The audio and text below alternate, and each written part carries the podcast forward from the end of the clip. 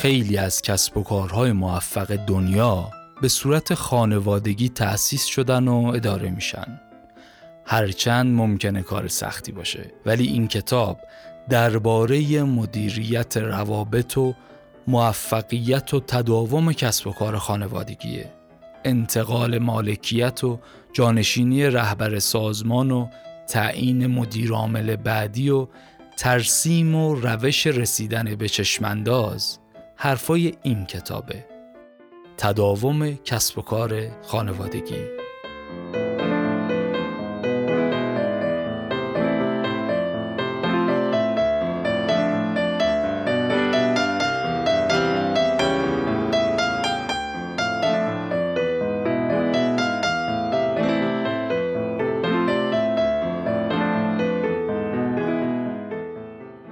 سلام. من امین علی رضایی هستم و این اپیزود 19 همه پادکست پاپیروسه. پاپیروس پادکستیه که در هر قسمت من خلاصه یک کتاب در حوزه کسب و کار رو براتون تعریف می‌کنم. فصل دوم که کم کم رو به اتمامه اختصاص داره به کتابهایی در حوزه کارآفرینی و استارتاپ. این چهارمین سال فعالیت پادکسته و می‌خواستم از همین تریبون به همین مناسبت از همه شما دوستان و بزرگوارانی که همدلانه همراهی می‌کنید تشکر کنم. ممنونم از شما که حمایت می‌کنید معرفی می‌کنید شیر می‌کنید. حقیقتا بدون لطف و حمایت شما این امکان میسر نبود که 20 اپیزود رو بدیم بیرون یا پاپیروس توسعه رو شروع کنیم. خلاصه خیلی ممنونم. در مورد این اپیزود هم مختصری توضیح بدم. رفتم سراغ کتاب تداوم کسب و کار خانوادگی. بسیار کتاب خوبیه. بسیار کتاب آموزنده از اون جنس کتاب هاست که حرفش کمتر شنیده شده ولی اتفاقا موضوع بسیار مهم و واجبیه. کسب و کار وجه مختلفی داره. موضوعات مختلفی داره. استراتژی بازاریابی، جذب سرمایه، فنی، طراحی، کنترل کیفیت، مالی، اداری، بعضی بیزنس ها علاوه بر همه اینها یک بعد دیگری هم دارند که خانواده است.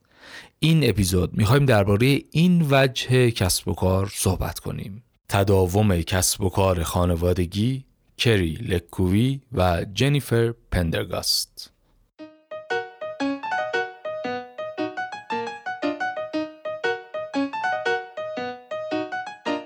اسپانسر این قسمت پادکست هم حرکت اوله. توی اپیزودهای قبلی معرفی کردیم و راجبش مختصری صحبت کردیم. اخیرا گزارش عملکرد سال گذشتهشون رو هم منتشر کردن و بخش هایی از این گزارش رو بد نیست که مرور کنیم.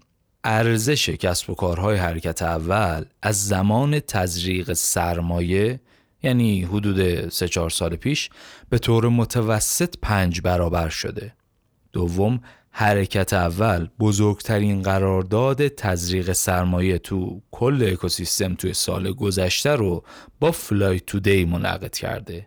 سوم دو تا کتاب راهنمای رشد انفجاری و ساختن رو با همکاری نشر نوین منتشر کردن و اخیرا یک کتاب بسیار عالی برای تحلیل مسیر موفقیت استارتاپ ها به وسیله داده رو با نام تحلیل ناب قرار منتشر کنن. با کارآفرینا و افراد فعال توی این حوزه به اشتراک بگذارن. و در آخر همینو بگم که سرمایه گذاری سرمایه گذاری بین المللی و پول هوشمند سه تا کلیدواژه حرکت اول برای سال جدید خواهد بود. یه سر به سایتشون بزنید. ممنون از اسپانسر این قسمت. حرکت اول.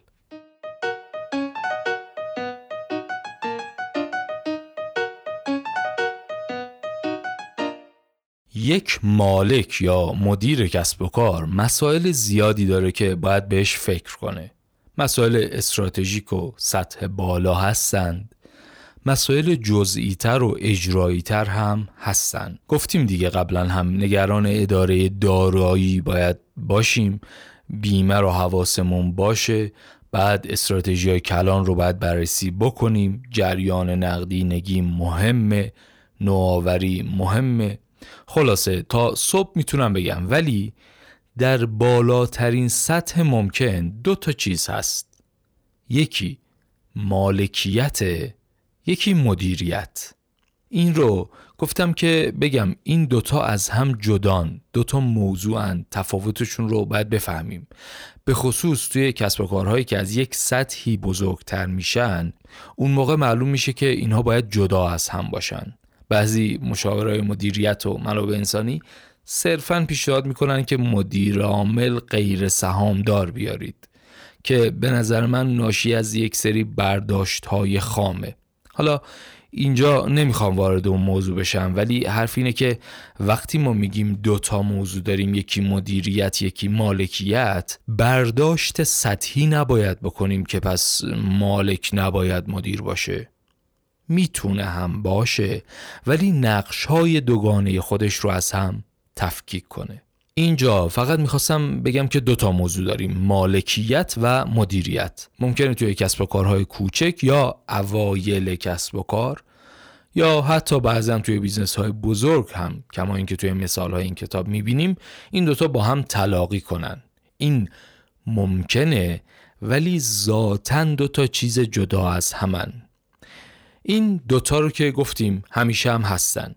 ولی یک بعد دیگه یک زاویه دیگه هم دارن کسب و کارهای خانوادگی و اونم خانواده است. یعنی در یک کسب و کار خانوادگی سه تا نکته مهمه که توی اون لایه اول باید حواسمون به اینها باشه. مالکیت مدیریت و خانواده. بعد این موضوع رو نباید ایگنور کنیم. نباید دست کم بگیریم. بعضیا با گفتن یک جمله می‌خوان از زیر این موضوع فرار کنن. مثلا میگن ما بحث های کاری رو نمی‌بریم تو خانواده. در صورتی که اصلا مگه میشه؟ مگه داریم؟ بخش مهمی از زمان زندگی رو داری کار می‌کنی. بعد طبیعیه که وقتی توی راهی یا می‌رسی خونه در این مورد فکر می‌کنی صحبت می‌کنی تأثیر می‌گذاری و تأثیر می‌گیری. اصلا غیر از این نمیشه اصرار نکن التماس نکن. خانواده سهم مهمی توی مسیر کسب و کار خانوادگی و تداومش داره. یک نکته هم راجع به عنوان کتاب بگم و بعد بریم سراغ خود کتاب. عنوان انگلیسی کتاب هست Family Business Succession و زیر عنوانش هم هست Your Roadmap to Continuity. که ترجمه تحت و لفظی اون احتمالا اینجوری که من متوجه میشم مثلا میشه جانشینی یا وراست کسب و کار خانوادگی جاده شما به سمت تداوم. که به نظر من به طور هوشمندانه ای عنوان فارسی کتاب نوشته شده تداوم کسب و کار خانوادگی. چرا هوشمندانه؟ چون فکر می‌کنم به صورت کلی خیلی آدما دوست ندارن درباره وراست صحبت کنن. اینکه من بیام به شما مشاوره بدم که به این ترتیب به این روش باید جانشینت رو مشخص کنی و دیگه بس دیگه خسته نباشی. بعد پنج سال دیگه شما باید استراحت کنید. بفرمایید بازنشست بشید بسپرید به نسل جدید. خیلی حرف کارفرما پسندی نیست که از مشاور بشنوه. بنابراین عنوان کتاب احتمالا اینطوری انتخاب شده. کتاب هشتا فصل داره که هر کدوم برای خودش داستانیه مفصل. بعد از مقدمه و تعاریف درباره چشمانداز صحبت می‌کنه. بعد درباره تداوم مالکیت میگه که توافقنامه مالکیت و تیم مالکیت و اینها. بعد درباره تداوم رهبری صحبت می‌کنه که اتفاقا جزئیات بسیار مهمی هم خواهد داشت توی اجرا. که چه فردی چه جوری طبق چه برنامه بیاد بشه رهبر سازمان. و بعدش هم سه تا فصل داره درباره نهادهای تصمیم گیری در برنامه ریزی تداوم. یکی نقش حاکمیت کسب و کاره مثل هیئت مدیره و اینها. دوم نقش حاکمیت خانواده و سوم نقش عامل مهم فرهنگ در برنامه تداوم. و در نهایت فصل آخر هم میگه همه اینایی که گفتیم تازه شروع مسئله است. مسیر پیش رو مسیر ساده ای نیست. کتاب بسیار کتاب خوبیه و خوندن این کتاب و صحبت کردن در مورد موضوعات این کتاب رو شدیداً پیشنهاد می‌کنم. کتاب رو انتشارات آریانا قلم منتشر کرده و هم نویسندگان کارشون توی این زمین است. هم مترجم کتاب جناب آقای دکتر حسین سامعی. کتاب با حمایت بنیاد توسعه کارآفرینی زنان و جوانان منتشر شده. که وجود چنین بنیادی رو واقعا دوست داشتم. اگر پادکست دوم ما پاپیروس توسعه رو تا الان نشنیدید پیشنهاد می‌کنم یه سری بهش بزنید. ما اونجا داریم در مورد نهادها صحبت می‌کنیم و نقش نهادها در توسعه و اینکه برنامه توسعه باید چطور باشه و ابعاد مختلف توسعه چیه و ما به عنوان مردم و عضوی از این جامعه چه انتظاری از توسعه می‌تونیم داشته باشیم؟ بریم ببینیم چشمانداز در کسب و کار خانوادگی چیه و نقشش چیه؟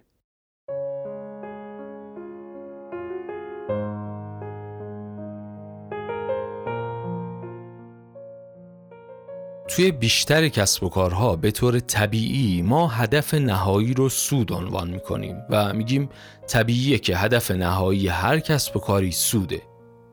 درست هم هست تا حدی. ولی اگه از همین آدما بپرسی همینایی که پیشورزشون این بود که سود هدف نهاییه بپرسی دوتا گزینه داری. گزینه اول اینه که 100 میلیارد تومن سود کنی ولی سال بعدش ورشکست میشی. گزینه دوم همینه که استراتژیات رو یه جوری بچینی که 20 میلیارد تومن سود کنی ولی سال بعد و سال بعدترش هم کسب و کار تداوم و رونق داشته باشه. حالا کدوم رو انتخاب می‌کنی؟ توی این شرایط عمدتا تداوم رو انتخاب می‌کنن. بنابراین تداوم اون هدف قایی و نهایی کسب و کاره. حالا که تداوم هدف اصلی کسب و کاره. باید ببینیم چطور یک چشمانداز واحد تعیین کنیم و همه به سمت اون حرکت کنیم. چشمانداز رو قبلا توی فصل استراتژی در موردش مفصل صحبت کردیم. ولی چیزی که در موردش صحبت نکردیم و معمولا هم صحبت نمیشه چشمانداز خانواده است. خانواده هم یک چشماندازی برای خودش متصوره. پس حالا وقتی ما کسب و کار خانوادگی داریم در واقع باید یک چشمانداز جامعی داشته باشیم که اهداف قایی خانواده و کسب و کار توش باشه. مثلا اینکه دارایی های مشترک چطور قرار استفاده بشه. چجوری می‌خوایم شناخته بشیم؟ ارزش هامون چیا هستن؟ خط قرمزامون چیا هستن؟ بعد اینکه اینا ثابتن همه اینایی که در موردش صحبت کردیم ثابتن یا نسل به نسل عوض میشه. امکان اینو داریم که عوض بشه. بعد خیلی ایدئولوژیک خیلی عمیقتر اگه بخوایم نگاه کنیم سوالی میشه که از این ثروتی که در اختیار خانواده است و بعدتر قرار بیشترم بشه با این کسب و کار این ثروت رو قرار چه استفاده ای ازش بکنیم؟ همه اینها به علاوه خیلی چیزای دیگه باید توی سند چشمانداز کسب و کار خانوادگی باشه. دیگه چیا باید باشه؟ نمی‌دونم. نه من می‌دونم نه کتاب. مهمترین چیزایی که هر خانواده دارن باید توی این چشمانداز در موردش توافق کنن. توافق کنن که خیلی حرف قشنگی هم هست با تشکر. ولی توافق کی حاصل میشه؟ وقتی که این موضوع رو به رسمیت بشناسیم بعد در موردش گفتگو بکنیم اختلاف نظرها رو بفهمیم در موردش گفتگو کنیم مشورت کنیم گفتگو کنیم گفتگو کنیم گفتگو کنیم. این کتاب رو چندین سال پیش اونجا توی آمریکا نوشته ولی اینجا هم همینه. ما چون روش های گفتگو رو نمی‌دونیم روش هاش رو ایجاد نمی کنیم از اختلاف نظر فرار می کنیم از گفتگو فرار می کنیم بنابراین طبیعیه که از کسب و کار خانوادگی هم فرار کنیم. یا اینکه کسب و کار خانوادگیمون شکست بخورن و به نتیجه نرسن و بعدش خانواده هم دچار مشکل بشه. چند وقت پیش توی اینستاگرام یک question box گذاشتیم و نظرسنجی کردیم. یکی دوتاشو بخونم. گفته بودید که هیچ وقت کسب و کار خانوادگی شروع نکنید. به مرز سکته می‌رسید.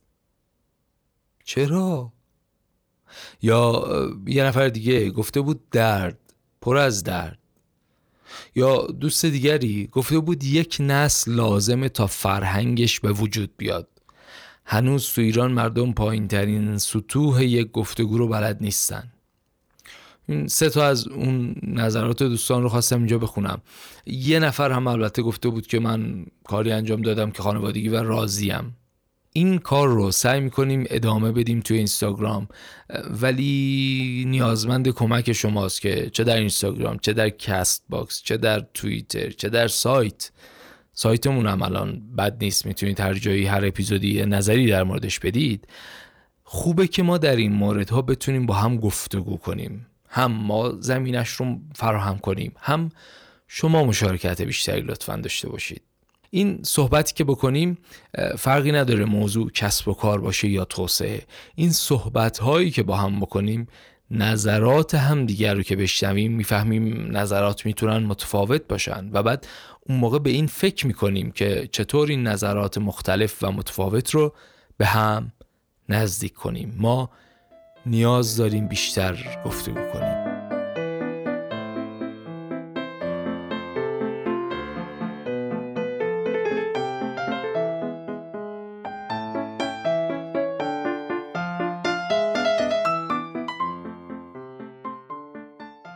اگه این حرف رو بپذیریم که گفتگو نقطه ضعف ماست و باید تمرینش کنیم و اگه خودمون رو توش بهبود بدیم اون موقع میشه ادامه کتاب رو خوند. اون موقع میشه چیزهای دیگه یاد گرفت. وگرنه اگه گفتگو بلد نباشیم با احتمال بالایی کسب و کار خانوادگیمون از هم میپاشه خانواده هم همچنین. حالا اگه این قسمت و گفتگو رو حل کردیم بریم ادامه پادکست رو بشنویم. حل شد. مطمئنید دیگه. ادامه بدم. میاد توی اینستاگرام با هم گفتگو می‌کنیم. Castbox خب okay. چشمانداز رو وقتی می‌خوایم صحبت کنیم درسته در مورد آینده است. ولی ما وقتی می‌خوایم درباره چشمانداز صحبت کنیم گوشه ذهنمون پیشفرزهایی داریم در مورد گذشته و حال. بنابراین اگه خواستیم جایی چشمانداز مشخص کنیم اول باید در مورد گذشته صحبت کنیم در مورد حال صحبت کنیم. اختلاف نظرها رو سوء تفاهمها رو حل کنیم. بعد بریم سراغ تعریف چشمانداز آینده. بعد که می‌خوایم بریم سراغ تعیین چشمانداز آینده باید حواسمون به این نکته باشه که اول هر نفر به صورت فردی باید سوالات رو جواب بده. و هر کی یک آرمانی داره کسب و کار براش یک معنایی داره. بر اساس جایگاه خودش سهم خودش سابقه خودش یک نظری داره. اول اینه که هر کس نظر خودش رو بگه و بنویسه. بعد میریم سراغ نظرات جمع. بنابراین یک جمله رو از رو کتاب بخونم. میگه چالش خلق چشمانداز تلاشی است. برای احترام به دیدگاه افراد خانواده در بستر توافق جمعی. به به به به. حرف چیه؟ حرف دموکراسیه. همین چیز ساده ای که دنبالش میگردیم و رسیدن بهش سخته. دموکراسی رو ما باید اول از همین خانواده ها و کلاس های درس تمرین کنیم. ممکنه من حرفی بزنم که هیچکی قبول نکنه. قهر کردن نداره. ممکنه سند چشمانداز بنویسیم ولی باب میل من نباشه. نباید خودمو بگیرم یا نباید بزنم زیر میز و چه می‌دونم شراکت رو به هم بزنم. ما باید در عین احترام به نظر افراد به یک توافق جمعی هم برسیم. توافق جمعی رسیدن هم شرایطش اینه که شرط نداره. شرط نداره. باید دیکتاتور درون خودمون رو خاموش کنیم بشینیم تو جمع و اگه نظر جمع مخالف نظر ماست ناراحت نشیم. این میشه شرط دوم موفقیت. شرط اول گفتگو بود و شرط دوم هم این که دموکراسی رو بپذیریم.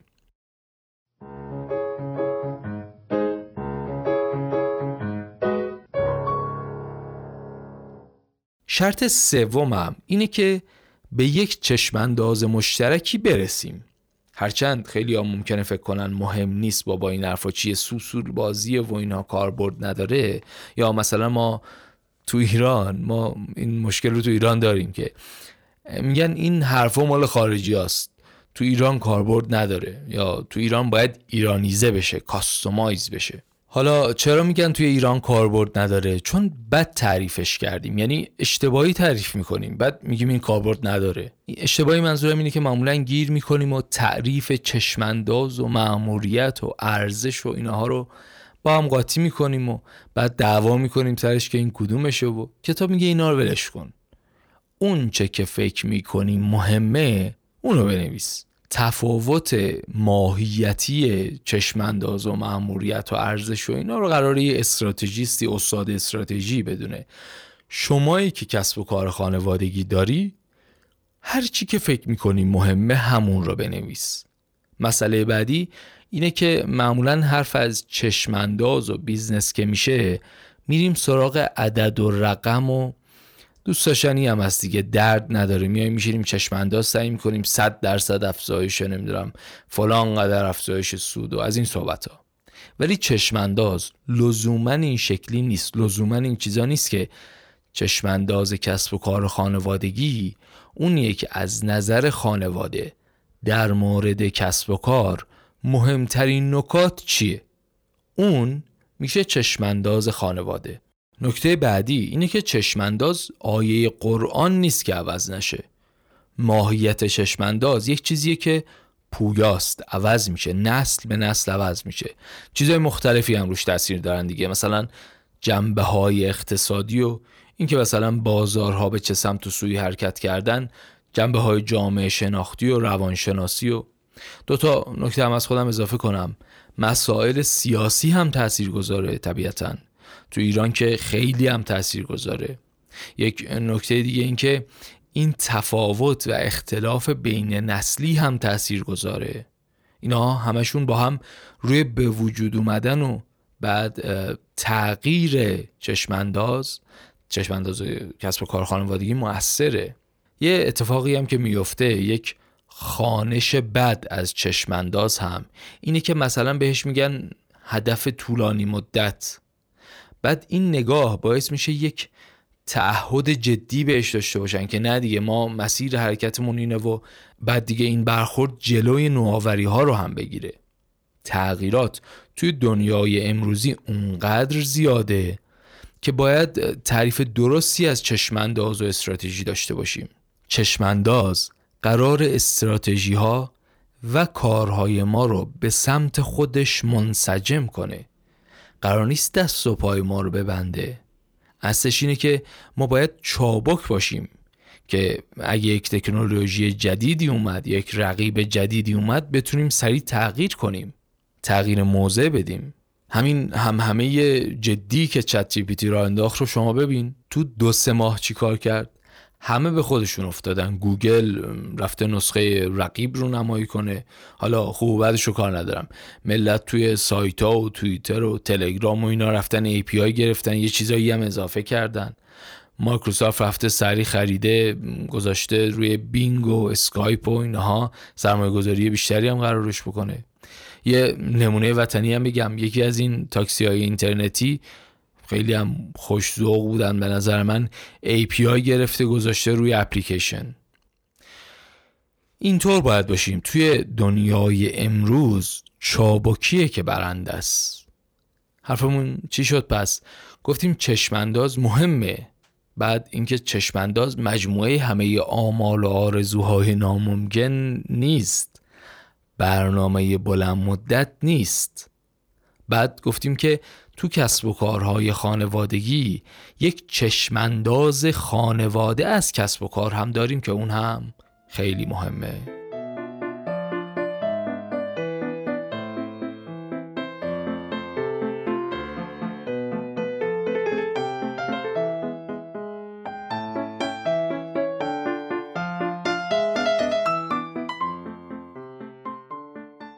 کسب و کارها خیلی مختلفن. انواع و اقسام دارن. هر کدوم با یک نگاهی با یک بینشی اداره میشن.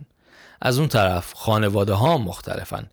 خواستگاه مختلف اجتماعی دارن. بنابراین مختلف در مختلف چشمانداز کسب و کار خانوادگی می‌تونه از این یکی به اون یکی خیلی متفاوت باشه. خوبم هست. همینه. باید بذاریم متفاوت باشه. باید بذاریم منحصر به فرد باشه. نباید ببریمش توی یه چارچوب معین از قبل تعیین شده یه شیک که بهش اعتقاد نداریم و اجراش نمی کنیم ولی حالا برای اینکه ببینیم چه چیزایی می‌تونه توی این سند بیاد می‌تونیم چند تا سوال رو اینجا مطرح کنیم که باید توی جلسه تعیین چشمانداز دربارش صحبت بشه. دقت کردین؟ یه جلسه تعیین چشمانداز کسب و کار خانوادگی تشکیل میشه. که اعضای خانواده اونجان. بعد چند تا سوال مطرح میشه باید به این سوال ها جواب بدن. حالا به چگونگیش می‌رسیم؟ الان می‌خوایم در مورد سوال ها صحبت کنیم.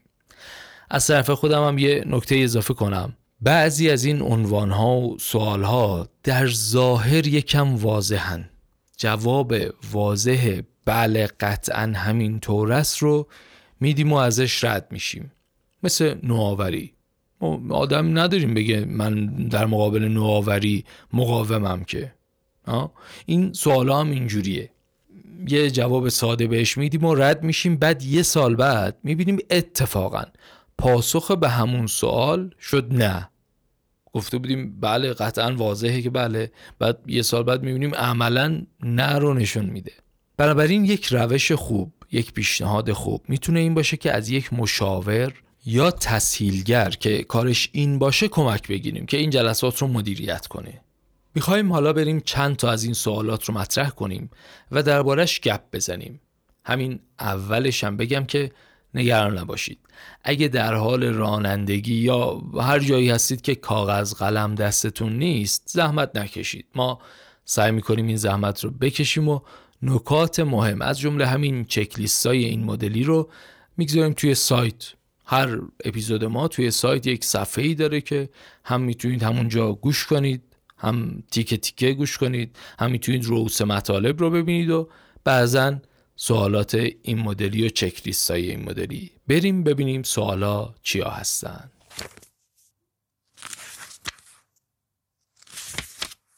یک آیا می خواهیم در کنار هم بمانیم؟ این از همون سوالای عجیبه. آدم اولش قافلگیر میشن بعد عاقلا در صفیح نگاه می‌کنن و بعدش هم با یک قیافه حق به جانب میگن بله واضحه که می‌خوایم با هم کار کنیم. اصلا چه سوالی ما ده ساله که با هم کار می‌کنیم. خلاصه اینکه به راحتی از این سوال عبور می‌کنن. ولی ولی شش ماه بعد یک سال بعد همون نفر صداشو میندازه بالا که آقا سهم منو بدید من می‌خوام برم. می‌خوام بگم نباید این اتفاق بیفته. نباید ساده رد بشیم. کسب و کار هزار بالا پایین داره. تو روزی که همه چی آرومه من چقدر خوشحالم اتفاق خاصی نیفتاده.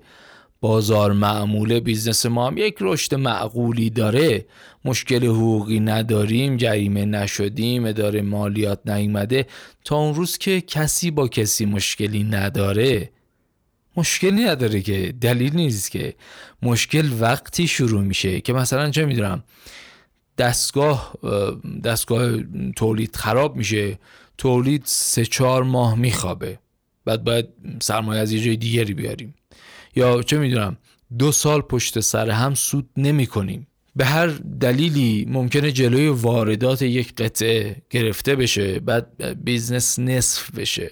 یا اینترنت اینترنت رو فیلتر کنن بازدید و فروش یک چهارم و یک پنجم بشه. تو اینجور بحران هاست که ممکنه آدما همچین تصمیمایی بگیرن همچین حرفایی بزنن.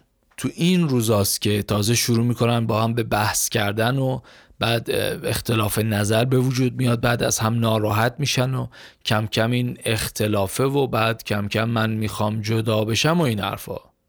یک حالت دیگه ای هم از البته استثناست ولی بگم این مدله و این جزئیات توی کتاب نیست. دیده های خودم رو می‌خوام بگم. یکی اینکه هر وقت پایین باشه این حرفا به وجود میاد یکی بالا. یعنی چی؟ یعنی آدمایی که اندازه ای دارن دیگه. مثلا اندازه یکی 200 میلیونیه. بعد بیزنسش رشد می‌کنه ولی این آدم رشد نکرده. خواسته ها و انتظاراتش رو نمی‌دونه چطور باید تنظیم بکنه. اونجاها هم ممکن اختلافاتی به وجود بیاد. یا بزنه بیرون. به هر حال باید به یک روزی در آینده فکر کنیم که اونجا بخشی یا کل کسب و کار فروخته میشه به یه فرد غریبه. یا یه روزی که یکی از شرکا می‌خواد خارج بشه. یا یه روزی یه روزی هیچ کدوم از اعضای خانواده توی کسب و کار شاغل نیستن دیگه. یا یه روزی که هیچ کدوم از اعضای خانواده مایل نیست رهبری شرکت رو به عهده بگیره. این آخری رو کتاب گفته بود منم بر حسب وظیفه گفتم. ولی تا جایی که من دیدم این حالت کمتر به وجود میاد. اینم باز جزو اون مسائل و نکته های فرهنگی مهمه دیگه. احتمالا جامعه شناسا می‌تونن جواب بش بدن. ما معمولا اینطوری هستیم که فکر می‌کنیم بیشتر از اون چیزی که هستیم می‌تونیم. ما می‌تونیم مدیریت کنیم ما می‌تونیم رهبر کل باشیم. نمی‌دونم. به همین دلیل بیشتر ممکنه اینجوری بشه که سر مدیر عاملی دعوا بشه. بعضی وقتا اصلا جدایی ها به همین دلیله. کار ندارم. حرف اینه که پاسخ روشن و واضح بدیم. به این سوال که آیا می‌خواهیم در کنار هم بمانیم؟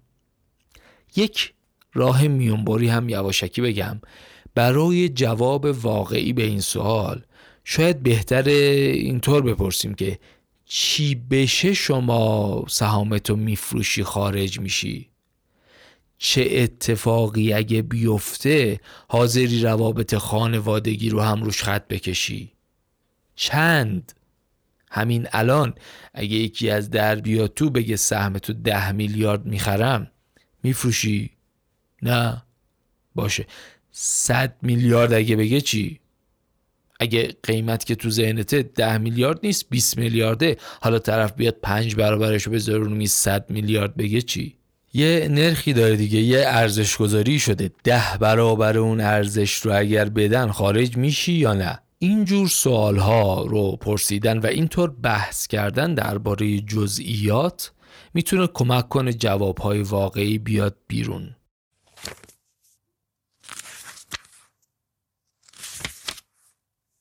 دو اگر مایلیم در کنار یکدیگر در کسب و کار حضور داشته باشیم مالکیت را چگونه به نسل بعدی منتقل خواهیم کرد؟ دقت بفرمایید که داریم در مورد مالکیت صحبت می‌کنیم. هنوز نرسیدیم به اینکه اگه من برم کنار پسرم بشه مدیر عامل نه.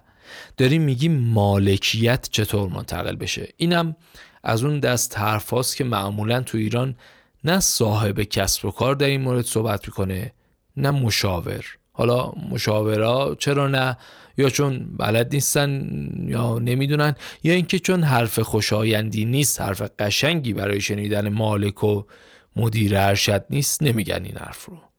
به هر حال ما میگیم که جا بیفته. بالاترین سطح تصمیم گیری یک سازمان مجمع دیگه مجمع عمومی که هیئت مدیره رو اینا انتخاب می‌کنن. بعد حالا هیئت مدیره مدیر عامل رو انتخاب می‌کنه و مدیر عامل مدیراش رو آخر. حالا توی یک کسب و کار خانوادگی حواسمون هست دیگه. نگاه اینه که کسب و کار خانوادگی قرار سه نسل چهار نسل ادامه داشته باشه. اصلا مثال ها و حرف ها و هدف کتابم همینه دیگه قرار تداومه رو تضمین کنیم در موردش صحبت کنیم. حالا تو کسب و کاری اگه فقط یک مدیر خلاقیت بیاریم که نمیشه کار. مدیر عامل همونه ساختار سازمانی همونه ارتباط بین واحدها همونه که از قبل بوده فقط یک واحدی اضافه می‌کنیم واحد تحقیق توسعه. یا سیستم روش یا واحد خلاقیت نوآوری یا استراتژی یا هرچی با این کارها تغییر ایجاد نمی‌کنه چون اون سطح بالاتره اون سرچشمه همونیه که بوده. اون یه چیزی باید درش عوض بشه. حالا اینجا در مجموع حرفهای سطح بالاتری داریم می‌زنیم دیگه.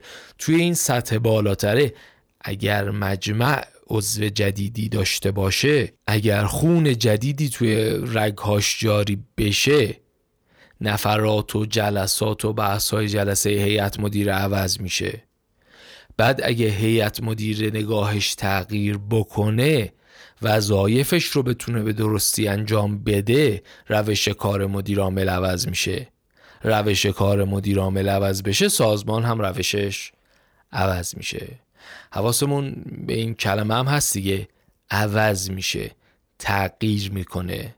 تغییر. اینکه چقدر مهم شده این تغییر کردن که دیگه واقعا فضای کسب و کارها فرق دارن با 50 سال پیش و 100 سال پیش و حتی 20 سال پیش. اصلا اگه تغییر نکنی به راحتی میمیری. حالا اگه خواستیم تغییر کنیم تغییر رو از بالا باید شروع کنیم. اصلاح رو از بالا شروع کنیم که اتفاق بیفته.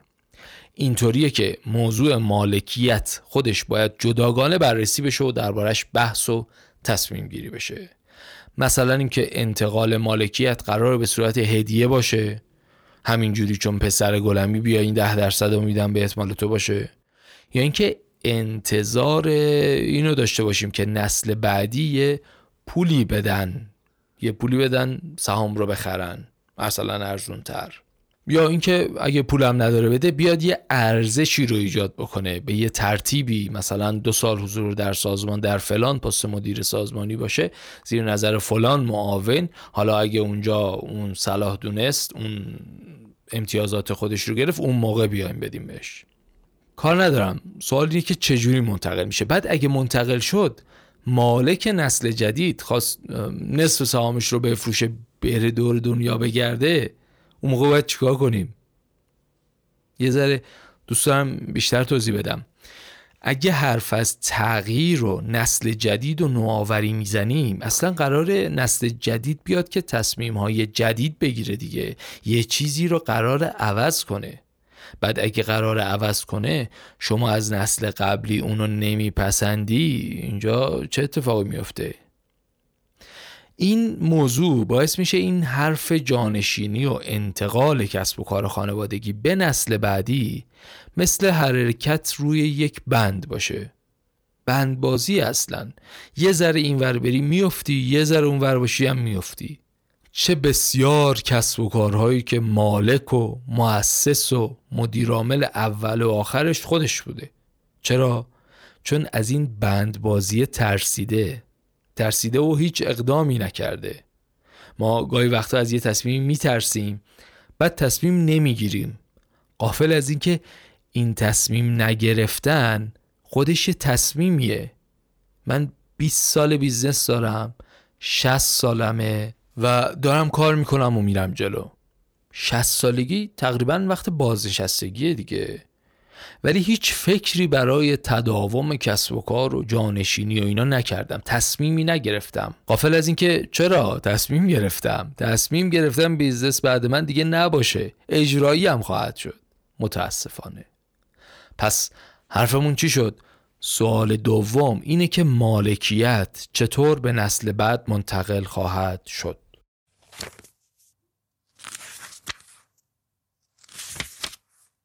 سوال سوم اینه که چه کسی می‌تواند مالک باشد؟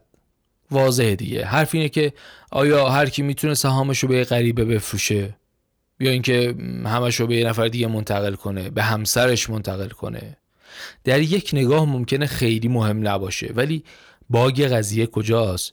اونجاییه که اینها مشکلاتش وقتی بزنه بیرون دیگه مسئله زده بیرون راحت حل نمیشه.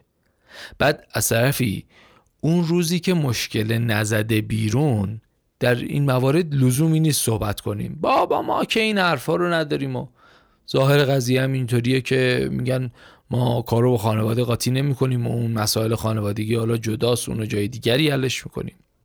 در صورتی که واقعا اینطور نیست. تو کسب و کارهای خانوادگی کسب و کار با خانواده قاطی هم شدن. اصلا یک هویت جدیدی شکل دادن. به نام کسب و کار خانوادگی. مثل شطور مرغ مثلا. شطور مرغ نه شطوره نه مرغه. نمی‌تونه بگه من شطورم شبا شطورم صبح مرغم. صبح مثل مرغ زندگی می‌کنم ولی ساعت پنج و شیش شد میشم شطور شطور مرغ دیگه یک ماهیت و مختصات خاص خودش رو داره. کسب و کار خانوادگی هم شطور مرغه. یک ساختار و نهاد جداگانه ایه فرایندها و مناسب خودش رو هم داره. بنابراین سوال سوم اینه که چه کسی می‌تواند مالک باشد؟ جواب این سوال رو از قبل باید بنویسیم. نه اون موقعی که من رفتم دارم سهام ها منتقل می‌کنم به پسرم یا همسرم یا دوستم یا دارم میفروشم به غریبه.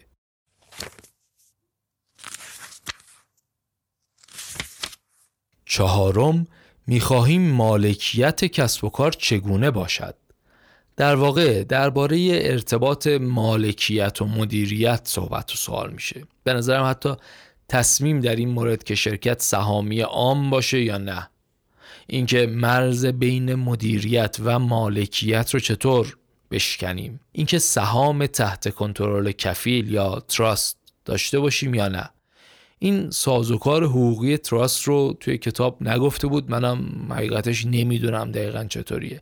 برای همین خیلی نمی‌تونم توضیح بدم. ولی اگه شما اطلاعاتی دارید که داخل ایران هستید و این موضوع رو میشنوید داخل ایران راهکارهای این مدلی هست یا خارج از ایران هستید و در مورد این تراست اطلاعات دارید لطفا بگید بدونیم. گفتگو رو از همین جاها بیاید شروع کنیم. تا اینجا هم یادم نرفته یک سریالی هم معرفی کنم که این اسم رو اونجا هم شنیده بودم. سریال ساکسشن تو همین مورده و فصل اولش رو که من دیدم قشنگ بود و توی همین زمینه انتقال مالکیت و مدیریت به نسل بعدی صحبت می‌کنه. اگه ندیدید پیشنهاد می‌کنم چند تا قسمتش رو ببینید. شاید شما هم مثل من خوشتون اومد.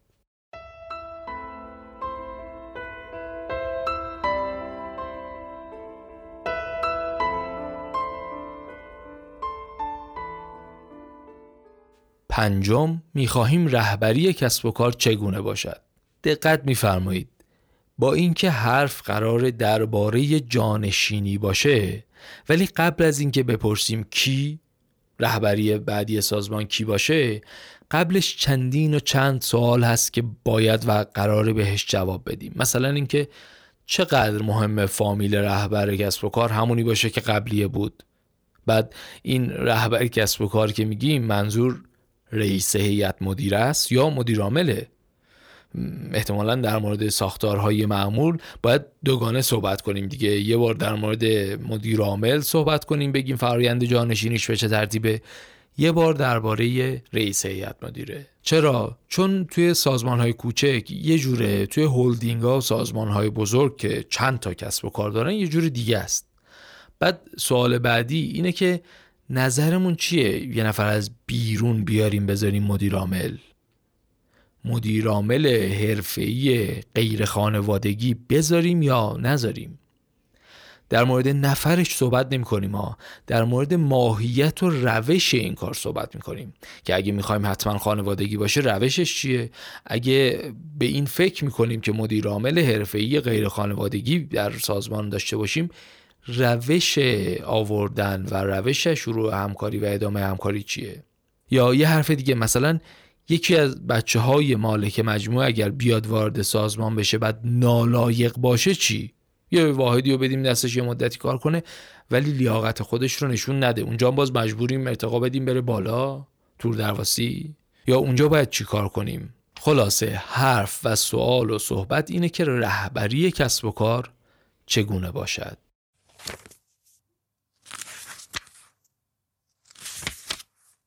ششم می‌خواهیم کسب و کار چگونه باشد هفتم اگر نتوانیم در بازاری که همکنون در آن فعالیت می کنیم به رقابت بپردازیم چه خواهیم کرد؟ هشتم اگر ما در گذشته وام گریز بودیم در صورتی که مجبور شویم در آینده وام کلانی بگیریم چه خواهیم کرد؟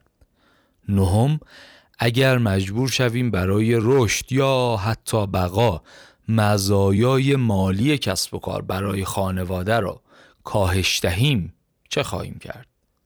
دهم اگر عضوی از نسل بعد با ایدهی برای راه اندازی کسب و کاری کاملا جدید به سراغ ما بیاید چه خواهیم کرد؟ یازدهم چه مقداری از اطلاعات را می توان به اشتراک گذاشت؟ دوازدهم می‌خواهیم حاکمیت به چه شکلی باشد؟ این ششم تا دوازدهم رو اینجا فقط نام بردم. قسمت های نسبتا واضح تری بود. قسمت های عمومی تری که به کسب و کار مربوط میشه نه لزوما به کسب و کار خانوادگی. و توضیح کمتری نیاز داشت. ولی اگه توضیحات اینو خواستید توی سایت حتما توضیحاتش رو می‌گذارم. می‌تونید اونجا هم یه سری بزنید. و اما قبل از اینکه آخرین و مهمترین سوال رو بهش برسیم اینو هم بگم که این سیزده تا سوال این چکلیستی که اینجا گفتیم لزوما به معنای این نیست که همین سیزده تا رو حتما باید جواب بدیم. ممکنه یکی از این سوالا کمتر برای ما مهم باشه. اتفاقا یکی دیگه از سوالا خیلی خیلی مهمتره که اینجا نیومده. این رو باید بر اساس شرایط کشور و business و خانواده و اینها بگیم دیگه این واضحه. اون قسمتیه که باید بگیم این دانش رو آموختیم ولی بخوایم در عمل استفاده کنیم به این ترتیبه. این تفاوت رو داره. سوال سیزدهم با وجود اینکه در گذشته اختلاف هایی داشتیم چه چیزی دوباره ما را به هم پیوند زده است؟ سیزدهمین سوال اینه. یه اختلافایی به وجود میاد دیگه ریز و درشت. اختلافایی توی طول زمان به وجود میاد. اون نقاط پیوند مجدد اون حاج آقای پدر بزرگ اون امو اون خاندایی اون خاله بزرگ اون کسی که بزرگترمون بود اختلاف داشتیم رفتیم پیشش حکمیت کرد. یا چه می‌دونم رابطه احساسی بین برادرها یا محبت مادر به دوتا بچهش نمی‌دونم. یه چیزی یک پیوند عاطفی وجود داره که ما رو به هم پیوند می‌زنه باعث اتحاد بیشتر میشه. این همون نقطه که میشه بهش تکیه کرد. این سوال و جواب دادن بهش باعث میشه اگر دوباره ما توی اختلاف بیفتیم اون فکرمون نره سری سمت این موضوعی که آقا جمعش کنیم یا اینکه مثلا قهر قهر من رفتم. فکرمون می‌تونه بره اون طرف که این اختلاف رو چطور حل کنیم. تا برای خودتون یه چایی بریزید بیاید. منم برمیگردم درباره این سوالها بیشتر صحبت کنیم.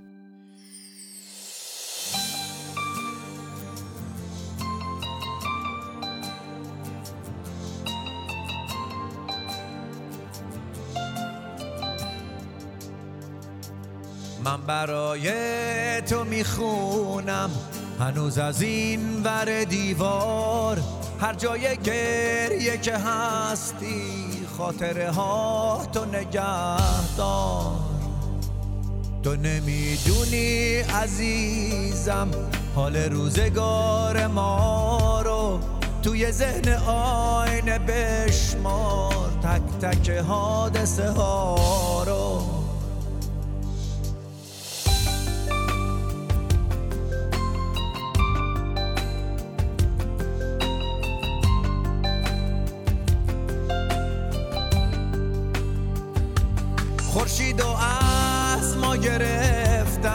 شکر شب ستاره پیداست. از نگاه ما جرقه ستا فانوس که رویاست. من برای تو می‌خونم بهترین ترانه ها رو. دل دیوار رو بلرزون. تازه کن خلوت ما رو.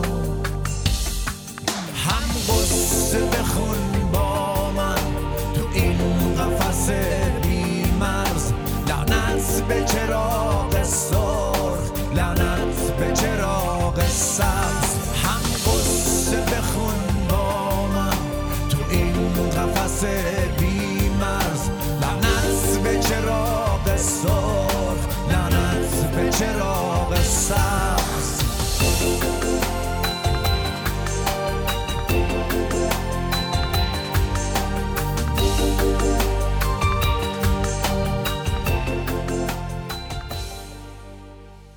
پادکست پاپیروس رو من با این شعار شروع کردم که تنها راه نجات ما کتاب خوندنه. بعد کم کم به این نتیجه رسیدم که اگه من اطلاعاتی به دست بیارم اگه یه سری چیزایی که نمی‌دونم رو به یه شیوهی بدونم خب اونم روشهایی که برای آموختن دیگه دیدن ویدیو می‌تونه باشه شنیدن هم می‌تونه باشه شنیدن پادکست مثلا. بنابراین اینها هم اضافه شد دیگه. بعد فکر کردم ورودی گرفتن خیلی موضوع مهمیه. از بهمن ماه که پاپیروس توسعه رو شروع کردم حرفم یا حرف مهمم شعارم نمی‌دونم درخواستم اینه که ما نیاز داریم بیشتر با هم گفتگو کنیم. شاید یه وقتی بعدا فهمیدم که طرز فکر الانم هم ناقصه. اون روز دوباره میام میگم. که مثلا یه کارهای دیگه ای هم باید انجام بدیم. ولی فعلا حداقل اینطور فکر می‌کنم که نیاز به گفتگوی بیشتر داریم. همون حرفی که توی پاپیروس توسعه درباره جامعه می‌زنیم. میگیم گفتگو سرمایه اجتماعی درست می‌کنه. اینجا هم همون حرف صادقه. یعنی گفتگوی اعضای خانواده درباره این سیزده تا یا یه همچین تعداد سوالی بین خودشون سرمایه اجتماعی و ارتباط مؤثر ایجاد می‌کنه. یک راه حل جالب عملی هم کتاب پیشنهاد می‌کنه. میگه شروع کنید و داستان بگید. مثلا درباره روزای اولیه شروع کسب و کار. این داستان گفتن احساسات رو به تصویر می‌کشه. یکی دو تا نمونه که یادم مونده رو بگم. با یک بزرگواری کار می‌کردیم. می‌گفت این شرکت اولش هیچی نبود. من بودم و این سر رسید. یه سررسیدی هم نشون می‌داد و می‌گفت یک تقویمی داشتم. شروع کردم خودم در کنار فروشگاهی که داشتم با یک دفتر شروع کردم و شریک گرفتم و بعد فلانی اومد اون یکی اضافه شد بعد یه دفتر گرفتیم بعد فلانی رو جذب کردیم بعد مدیر اضافه کردیم. خلاصه. حالا رسیدیم به اینجا. یا یک عزیز دیگری بود تعریف می‌کرد من اون زمان جوون بودم زیر زمین خونه مادرم رو راستوریس کردم مرتب کردم شد home office از اونجا شروع کردم. این داستان ها می‌تونه اون نخ تسبیح بین فکر و احساسات آدم های مختلف رو برقرار کنه. از کجا به اینجا رسیدیم؟ اونجایی که گفتیم چشمانداز کسب و کار خانوادگی رو باید بنویسیم. بعد گفتیم کسب و کار خانوادگی مثل شطور مرغه. یک نهاد و ماهیت متفاوته. چشماندازش هم بنابراین قدری متفاوته. بعد گفتیم برای نوشتن چشمانداز کسب و کار خانوادگی این سیزده تا سوال رو باید بپرسیم. تو پرانتز یه بار دیگه بگم. لطفا از حضور مشاور معتمد متخصص برای این کار استفاده کنید که این فرایند رو راهبری کنه. دوما ممکنه و احتمالش هم زیاده که این 13 تا نباشه.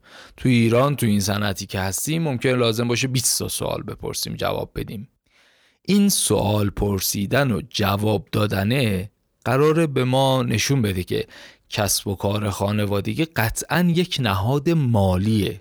یک نهاد مالیه که فرصت علکی نیست. و علاوه بر این که یک فرصت مالیه می‌تونه یه جایی باشه برای توسعه و افتخار فردی و جمعی و حتی می‌تونه جایی باشه برای معنا و هویت مشترک. بنابراین کسب و کار خانوادگی دو جانبه ارزشمنده. اینکه برای چشمانداز family business در مورد چی صحبت کنیم رو گفتیم. ولی سوال مهم بعدی اینه که چجوری صحبت کنیم و چجوری جمع کنیم.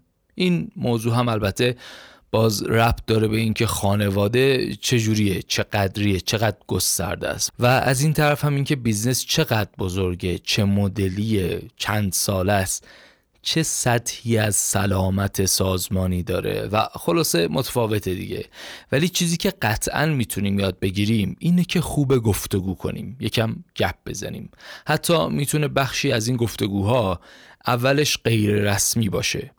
ولی اونجا که قرار بشه رسمی بشه دیگه کم کم باید جمعبندی کنیم نظرات رو. اونجا باید از قبل شیوه جمعبندی مشخص شده ای داشته باشیم.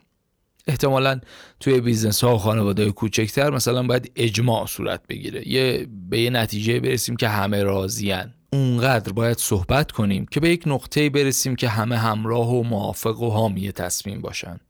تو خانواده بزرگتر احتمالا این حالت پیش نخواهد اومد. بنابراین باید از قبل معلوم کنیم که مثلا مثلا پنجاه و یک درصد نظرات با یک تصمیمی موافق باشن کافیه یا اینکه نه باید اکثر قریب به اتفاق موافق باشن؟ تو پرانتز بگم که اکثر قریب به اتفاق اینطور که کتاب میگه یعنی 65 تا 75 درصد. به هر حال اینم درصدش رو مشخص کنیم. روش رأی دادن و رأی گیری رو مشخص کنیم. اینکه شفافه یا اینکه می‌تونه رأی مخفی باشه. اصلا خوبه که شیوه نامه ای رو از قبل مشخص کنیم. اینطور نباشه که مثلا وسط یه داستان قافیه که به تنگ آمد بگیم نه اصلا همه باید رأی بدن. یکی هم مخالف باشه نمیشه. من چون خودم مخالفم نمی‌ذارم. یا حتی اینکه اگر کسب و کار توی یه مرحله باشه که دو نسل از افراد خانواده توی کسب و کار هستن بعد اونجا باید ببینیم که رأی اون نفر اصلی اون مؤسس آیا دوبل و سوبل ارزش داره یا مثلا حق وتو داره یا نداره؟ مثلا یه رأی گیری میشه همه موافقن ولی اون نفر اصلی اون مؤسس که پدر این بچه ها بوده مخالفه. حالا تو اون شرایط چه خواهد شد؟ حواسمون هست دیگه. نمیگیم که اون نفر حق به تو نداشته باشه ها. میگیم اگه قراره داشته باشه توی شیوه نامه تصمیم گیری این موضوع مشخص باشه. اگه همچی چیزی هست از قبل مشخص باشه شفاف باشه. اگه شفاف باشه هممون راحت تریم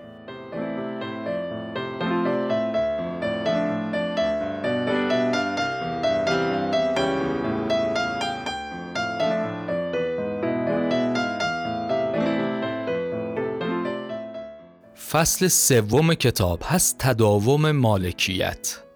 این قسمت از اون بخشاییه که معمولا دربارهش حرف کم زده میشه. این کتاب یک سرفصل و title ی رو تخصیص داده به این موضوع مالکیت. موضوع بسیار مهمیه. جدا از اینکه مدیر کیه سازمان چه شکلیه حرف اینه که شما یک business ی ساختی به یک جایی رسوندی. حالا این چطور قراره به نسل بعدی منتقل بشه؟ معمولا کسی در این مورد صحبت نمی‌کنه. فرقی نداره. business اگه محلی باشه یا بزرگ باشه یا کشوری باشه یا حتی اصلا بین المللی باشه این موضوع موضوع مهمیه. دلیل اهمیت که من برای این بخش قائلم فقط خود business نیست ها. تنظیم درست مالکیت برای انتقال به نسل بعد هم برای business مهمه هم برای خانواده. به خصوص برای خانواده. یکی ممکنه همه اونچه که داره رو به یکی از بچه هاش بده. این وایساده پای کار زحمت کشیده. احتمالا یه مقداری علاقه احساسی هم بیشتر بوده همه رو بده به اون. یا نقطه مقابلش پنج تا بچه داره به مساوات بین همه تقسیم می‌کنه. دو سر تیف رو گفتیم بقیه هم احتمالا یه چیزای اون وسط ها میشن دیگه. به هر حال اگه حواسمون نباشه ممکنه این تصمیم هم خانواده رو از هم بپاشونه هم کسب و کار رو. مثلا کی؟ مثل سامسونگ. سامسونگ البته که از هم نپاشید ولی مشکلی که خواهرها و برادرها داشتن حدود 20-25 سال طول کشید. یعنی از سال 1987 که پدر فوت می‌کنه و بعد سکاندار business میشه لی کونهی و بعد داخل پرانتز بگم که همین آقای هی سامسونگ رو از یک business ماهی و ماهی دودی کرد اینی که الان هست. پرانتز بسته. کار ندارم با اون قضیهش این کشمکش حتما انرژی زیادی از مدیر عامل گرفته. حتما تأثیر منفی زیادی توی افکار عمومی و رسانه ها و تبلیغات و سهام داشته. این تبلیغات منفی و صدمه خوردن business از یک طرف از دست دادن روابط خانوادگی یا تیره شدنش حداقل یک طرف دیگه. اگه نخوایم این مسائل به وجود بیاد باید سه تا سوال رو جواب بدیم. یکی این که در آینده چه کسی مالک این کسب و کار خواهد بود؟ دو مالکیت چگونه منتقل خواهد شد؟ و سه مالکیت چه زمانی منتقل خواهد شد؟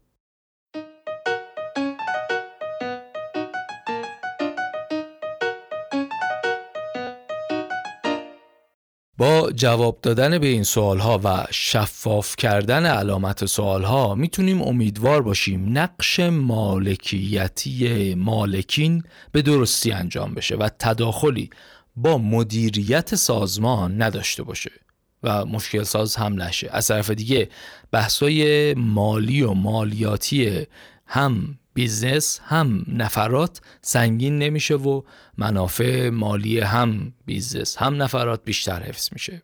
در واقع مالک خوب کسیه که آموزش ببینه و نقش مالکیتی خودش رو به طور اثر بخشی ایفا کنه.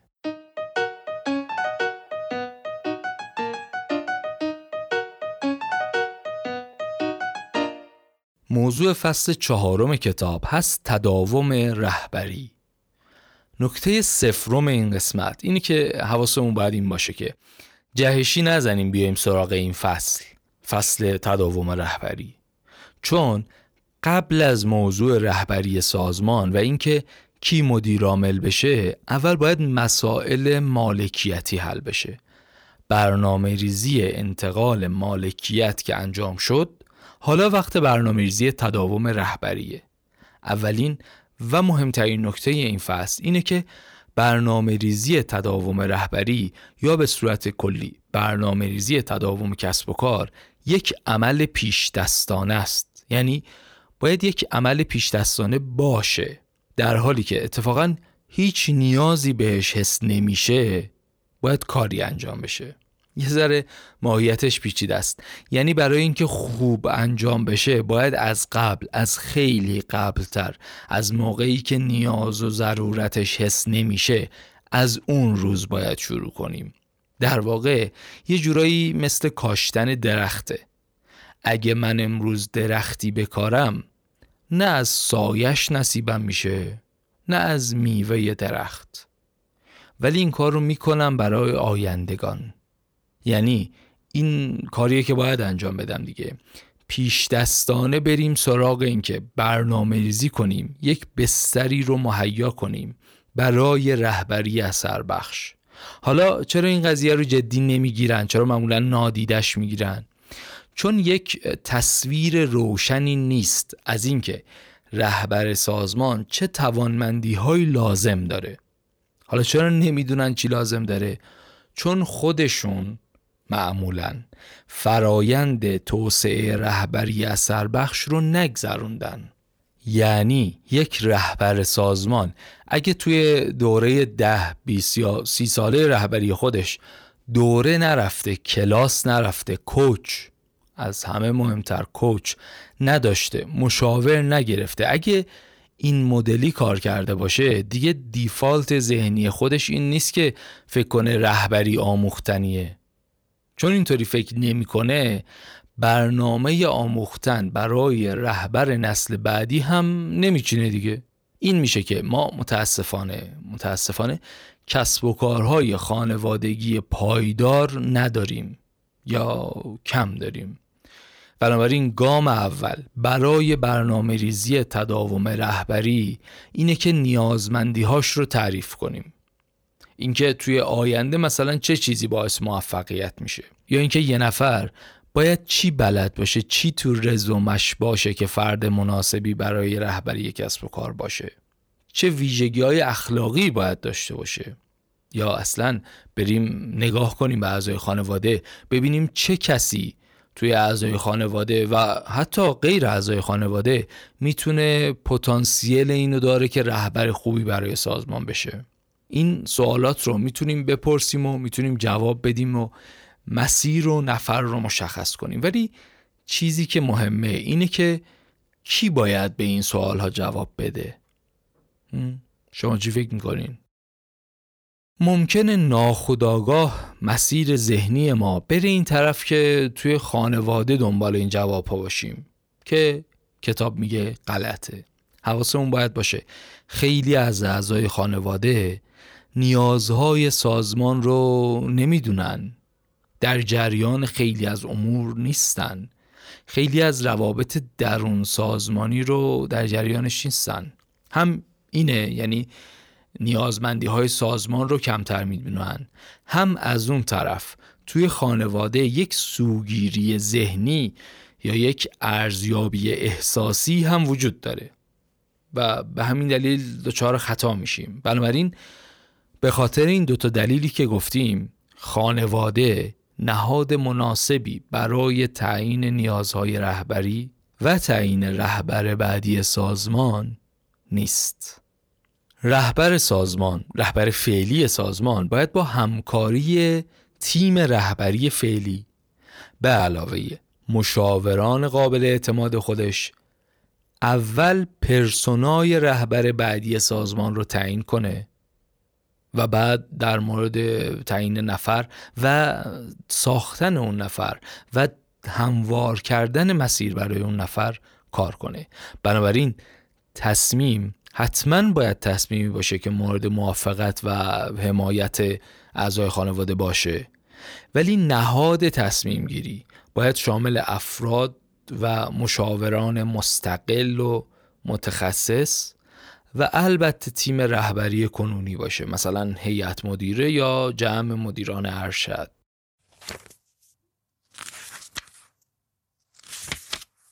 درباره مراحل اجرایی و اینکه چطور صحبت کنیم چه روشهایی برای انتقال وجود داره جزئیات کار رو کتاب توضیح داده که به نظرم دیگه وارد این جزئیات توی این اپیزود نشیم. اینجا از حوصله بحث خارج میشه دیگه.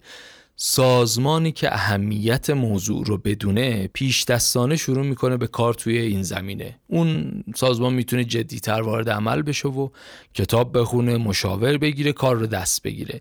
اینجا فقط من خواستم موضوع اهمیت و ضرورت و نیاز به پیش دستان بودن رو بگم که گفتم. دو تا نکته دیگه هم داره به نظرم این دو تا نکته خیلی خیلی واضح و مهمه و برای همه کسب و کارها هم به کار میاد. اونا رو هم بگم بعد بریم سراغ بخش بعدی. دو تا نکته همینه که اولا ما باید این موضوع رو یک فرایند بدونیم. یعنی چی؟ یعنی اینکه یک پرسونایی ترسیم کنیم توی ذهنمون برای رهبر بعدی. بعد درباره اون پرسونال صحبت کنیم ببینیم چه توانمندی ها و نیازمندی های نیاز داره. بعد گزینه ها رو بررسی کنیم. بعد این نفرات و این گزینه ها رو ببریم داخل یک فرایندی که به سمت این پیش برن که آماده بشن برای رسیدن به اون نقطه. توی این مسیره توی این فراینده احتمالا باید از مشاور و کوچ استفاده بشه. سازمان توی سازمان بخش های مختلف رو باید برن بشناسن. هرچی. این فرایند بودن و حواسمون باید باشه. یه تعداد سالی طول می‌کشه طبیعتا. این یه نکته است. نکته دومم که به نظرم خیلی مهمه اینه که فردی که می‌خواد رهبری یک سازمان رو به عهده بگیره یعنی کسی که تا دیروز رهبر سازمان نبوده امروز می‌خواد بیاد رهبر سازمان بشه گفتیم دیگه توی یه فرایندی باید پیش بره بره جلو. اون روزی که قراره بره بشینه پشت میز اصلی نیاز به یک مشروعیت و نیاز به یک اقتداری داره. بخشی از این اقتدار با منتقل کردن حق امضا و اینکه اعلام عمومی اینکه آقا از امروز به بعد من مدیر عامل نیستم پسر گلم مدیر عامله این از یه بخشی از قضیه اینطوری حل میشه. ولی یه بخش دیگری از قضیه هم وجود داره که موضوع بسیار مهمیه. اونم مشروعیتیه که خود فرد باید از قبل کسب کرده باشه. چطور از قبل کسب کرده باشه؟ یا با کار کردن توی یکی از واحدهای سازمان یا یکی از business unit های سازمان. این یه حالته. یه حالت دیگه هم می‌تونه این باشه که فردی باشه که کارش رو اصلا کار کردن رو در یک شرکت دیگری در یک business دیگری شروع کرده و کار انجام داده. من حداقل توی کتابم گفته شخصا هم به این عقیده کاملا هستم که فرض کنیم اگر یه نفری علاقه داره به حوزه فروش می‌خواد مدیر فروش بشه بعد بیاد بره مدیر عامل بشه. یعنی برنامه و مسیری که ما براش چیدیم اینه که مدیر فروش باشه بعد بیاد بشه مدیر فروش و بازاریابی بعد بشه مدیر عامل. یا نمی‌دونم مدیر استراتژی مدیر برنامه ریزی مدیر مالی اصلا یه مدت خود مدیر مالی باشه بعد این اولا ربط داره به اون مختصات business ربط داره به اون نفر که چی خونده کار رو چجوری شروع کرده. ولی به نظر من یک نقطه اشتراکی که برای همه می‌تونه وجود داشته باشه اینه که فرد بره در یک کسب و کار دیگری کار کنه. اولا خودش خیلی چیزا یاد می‌گیره. قوی تر میشه. مستقل از نام خانوادگیش کار کردن رو یاد می‌گیره. دوم اینکه یه سری دستاوردها و تجاربی رو با خودش میاره. که بهش مشروعیت میده. حالا اگر تا الان رفته پنج سال به عنوان حسابدار و مدیر مالی توی یه business دیگری کار کرده حالا می‌خواد بیاد مدیر مالی business پدری خودش بشه حالا دیگه اون کارمنده بخش حسابداری حرفش رو می‌خونن حرفش رو قبول می‌کنن مشروعیتی با خودش آورده بعد می‌تونه بره مراحل بالاتر و بالاتر. بنابراین یک پیشنهاد قطعی اگه بخوام به همه بیزنس های خانوادگی بدم اینه که فردی که براش برنامه دارید رو بفرستید بره جای دیگه کار کنه.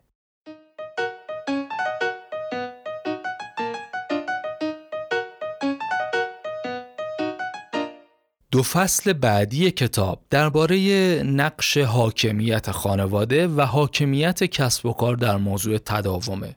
به عبارتی من اینطور برداشت می‌کنم که حضور خانواده در کسب و کار رو باید جدی بگیریم و رسمیت ببخشیم. این موضوع بره در قالب یک سری جلسات منظم حتی. از اون طرف نقش حاکمیت کسب و کار رو هم زیر سوال نبریم ها. حضور و موافقت و نظر اونها توی این زمینه کاملا تأثیر گذاره نباید ساده ازش بگذریم. بعضیا اینطور گمان می‌کنن که خب من مالکم صاحب اختیارم هر جور من بگم همونطور میشه. کن فیکن این نگاه هم غلطه. رهبر فعلی سازمان باید یک هماهنگی ایجاد کنه بین حاکمیت خانواده و حاکمیت کسب و کار.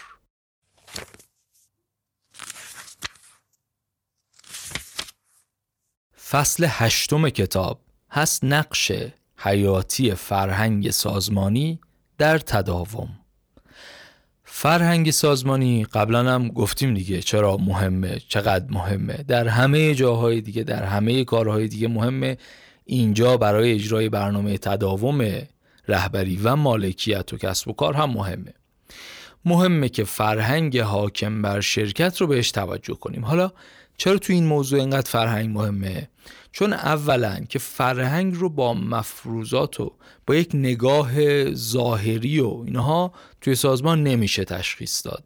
یه سری چیزایی از قبل نهادینه شدن رفتن توی وجود و دی سازمان توی اون لایه های پایین. بعد حرف اینه که نسل های بعدی وارث این فرهنگ میشن. اینکه تا امروز یکی دیگه مدیر عامل فردا من میام میشینم میشم مدیر عامل این تموم نشد ماجرا. تازه شروع ماجراست. باید حواسمون باشه ساختار سازمانی و مسئولیت و اینا همش فرمالیته است. اگه فردایی باشه من با تو می‌سازم. نه اگه فردایی باشه من چجوری می‌تونم بیام بسازم؟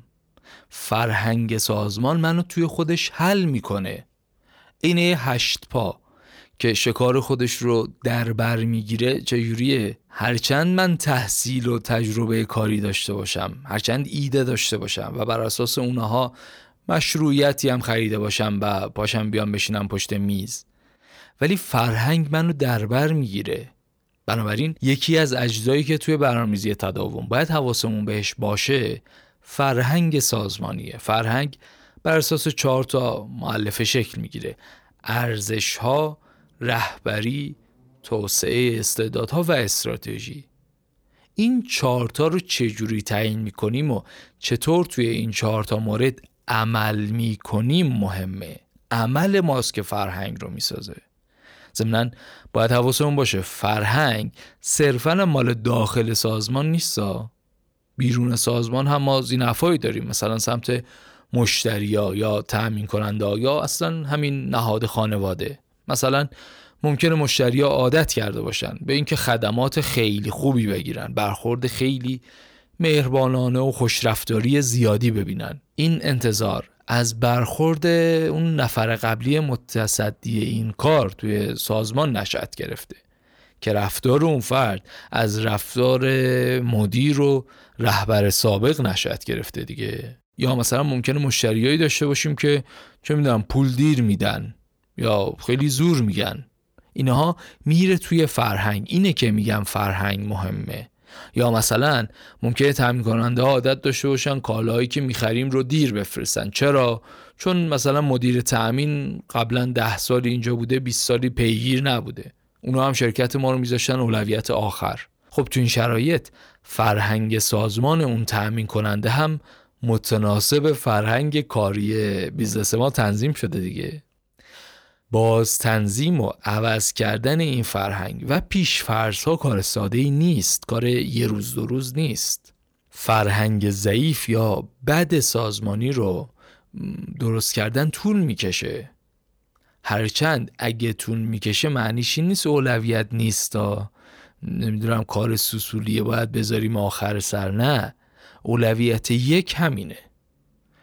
آخرای اپیزود یک تیپ راجع به فرهنگم بگم. فرهنگ سازمانی رو قبلا هم گفتم دیگه فرهنگ سازمانی رو نه حرف های ما بلکه عمل و رفتار ماست که می‌سازه. فرهنگ قوی می‌تونه زمین ساز و کاتالیزور مناسبی برای برنامه ریزی تداوم باشه.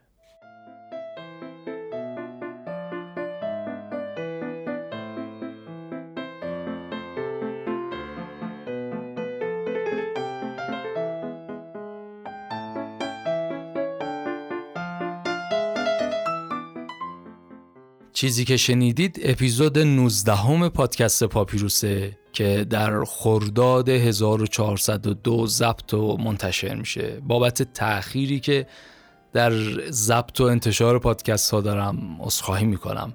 مشغله و کارهای روزمره گاهی اجازه نمیده وقت زیادی رو به این کار اختصاص بدم. ممنونم از شما که تا اینجا همراه ما بودید. ما توی این اپیزود درباره کسب و کارهای خانوادگی صحبت کردیم و گفتیم که هدف تداومه و بعد گفتیم که تداوم مالکیت رو جدا بررسی کنیم تداوم رهبری رو جدا بررسی کنیم. بعد گفتیم آماده کردن جانشین برای رهبری سازمان یک برنامه ریزی می‌خواد برای خودش یک داستانی باید پیش دستانه باشه. بعد در مورد اهمیت فرهنگ گفتیم که خب خیلی دیرتر عوض میشه به نسبت ساختار سازمانی و به نسبت افراد و اینها. فرهنگ یه ذره جای خودش رو سفتتر می‌کنه و اگه اشکالی اونجا باشه با سختی می‌تونه انجام بشه.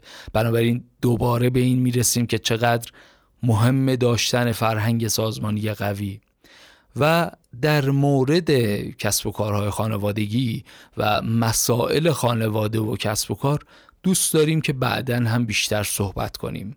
چند باری توی این اپیزود و قبلتر هم دعوت به گفتگو کردیم. لطفا با ما گفتگو کنید با خودتون گفتگو کنید. من شنیدم که بعضی از دوستان پادکست های ما رو در محیط های خانوادگی دوستانه و به خصوص کاریشون پلی می‌کنن دربارش بحث می‌کنن دربارش صحبت می‌کنن. این بهترین کاریه که میشه به عنوان ادامه این پادکست ها داشت. از این جلسات برگزار کنید لطفا بحث کنید به نقد بکشید. بعد اصلا سوالی اگه به وجود اومد یا جایی اگه ما غلط گفته بودیم به همون بگید. ما نیاز داریم بیشتر گفتگو کنیم.